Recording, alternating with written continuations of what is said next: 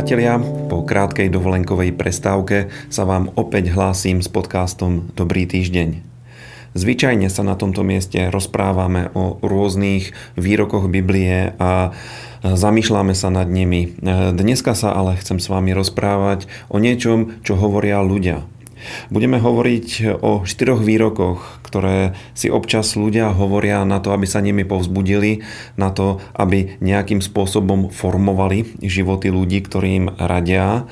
Sú to výroky, ktoré vyzerajú veľmi múdro, ktoré vyzerajú veľmi duchovne, ale zároveň sú veľmi vzdialené pravde a veľmi vzdialené tomu, čo hovorí Božie slovo.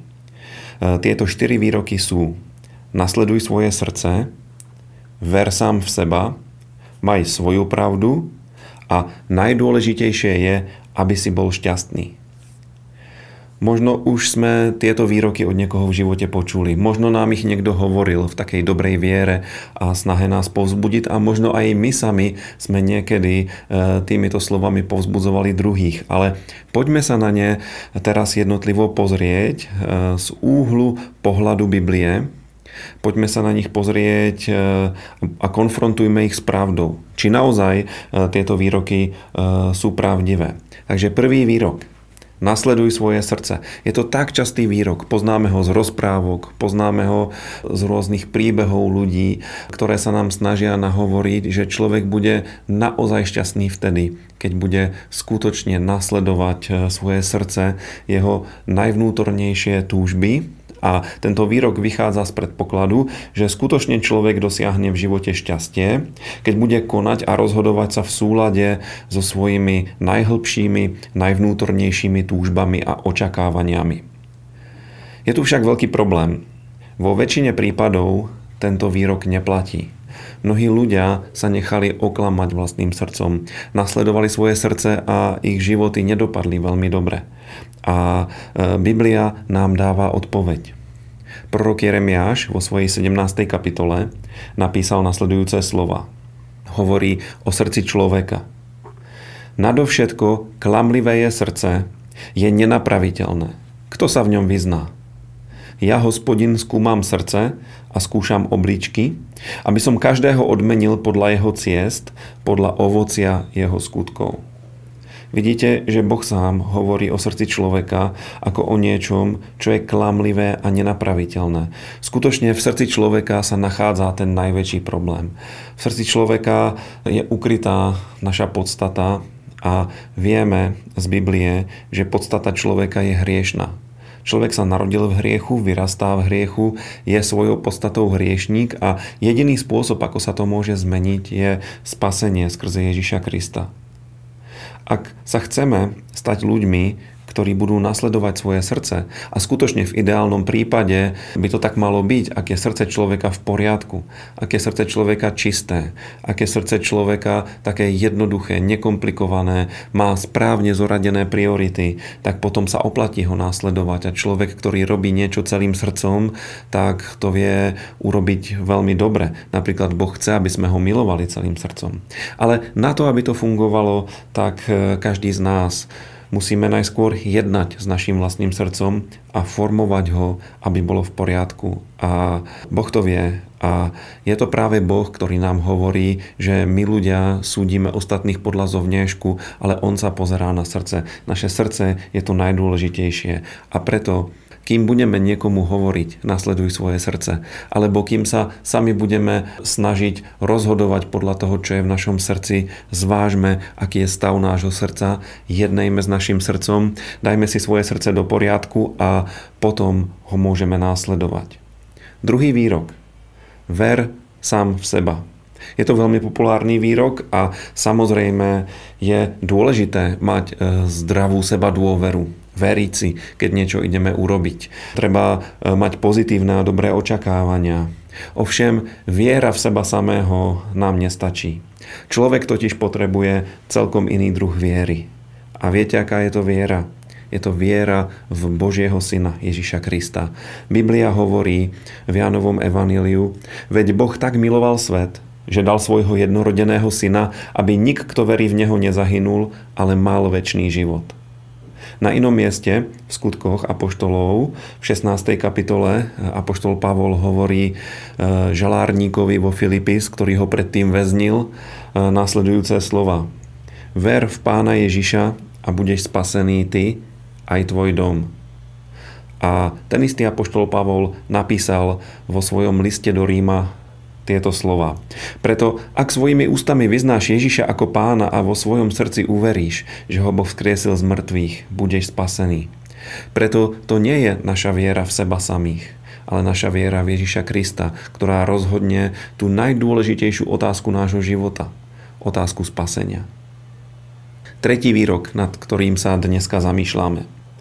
Niekedy hovoríme druhým, alebo ľudia si hovoria, e, každý má svoju pravdu, maj svoju pravdu, ver si čomu chceš, buď presvedčený o čom chceš, veď takýto je svet, je tu pluralita názorov a tak každý má svoju pravdu. No tu je jeden veľký problém, lebo Biblia hovorí, že existuje iba jedna objektívna pravda.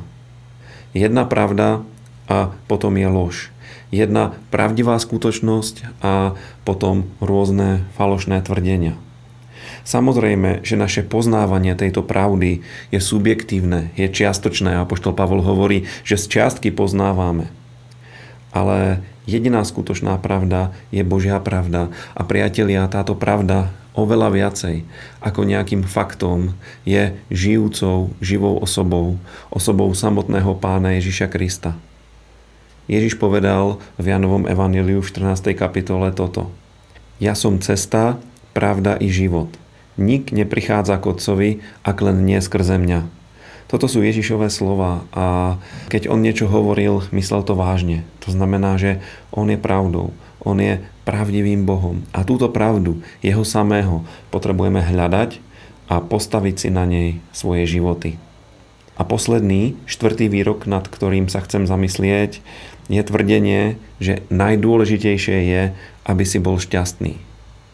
Toto je niečo, čo je takým leitmotívom životného štýlu mnohých mladých ľudí dneska. Každý chce byť šťastný a samozrejme túžba po šťastí je legitímna a je kľúčová pre život človeka. Otázka je, ako sa k tomuto šťastiu dostaneme.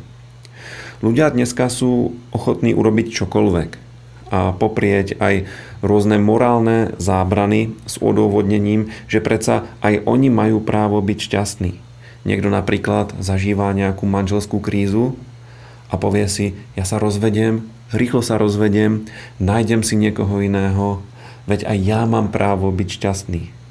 No samotné hľadanie šťastia nás ku šťastiu neprivedie. Príkladom dokonale šťastného človeka je pre nás Pán Ježiš Kristus. Prečítam vám teraz jeden výrok, e, ktorý je o ňom v Biblii zaznamenaný. Píše sa o ňom, že bol najšťastnejším z ľudí vo svojej generácii a zároveň je tam napísané, prečo to tak bolo. O Kristovi je napísané toto. Miloval si spravodlivosť a nenávidel neprávosť. Preto ťa Boh, tvoj Boh, pomazal olejom plesania nad tvojich druhov. Prečo Boh pomazal Ježiša radosťou? Z jedného dôvodu, lebo v jeho živote boli správnym spôsobom zoradené priority.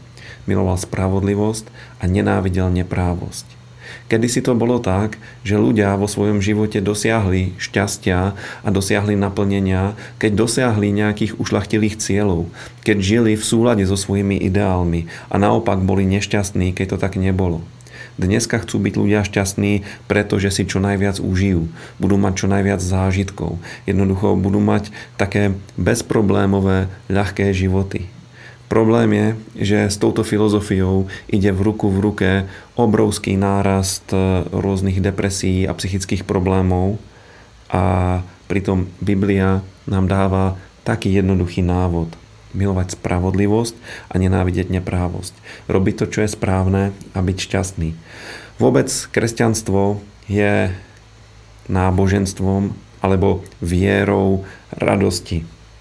Neustále sa v Biblii o radosti hovorí a veľmi známe sú Pavlové slova z listu Filipanom, kde povzbudzuje veriacich týmito slovami. Ustavične sa radujte v pánovi. Opakujem, radujte sa. A stále znovu to hovorí, radujte sa v pánovi a Tu je kľúčové to v pánovi. Ani nie takto radujte sa, lebo keď sme v pánovi, keď máme vzťah s živým Bohom, keď vieme vo svojich životoch zažívať bezpodmienečnú lásku a Božiu dobrotu, ktorú nám dáva, ktorú nám dáva spoznať a zakúsiť, vieme byť šťastnými ľuďmi. A vieme potom v Bohu a skrze Boha s Jeho pomocou vykonať veci a dosiahnuť ciele, e, ušlachtilé ciele našich životov, ktoré nás učinia šťastnými ľuďmi.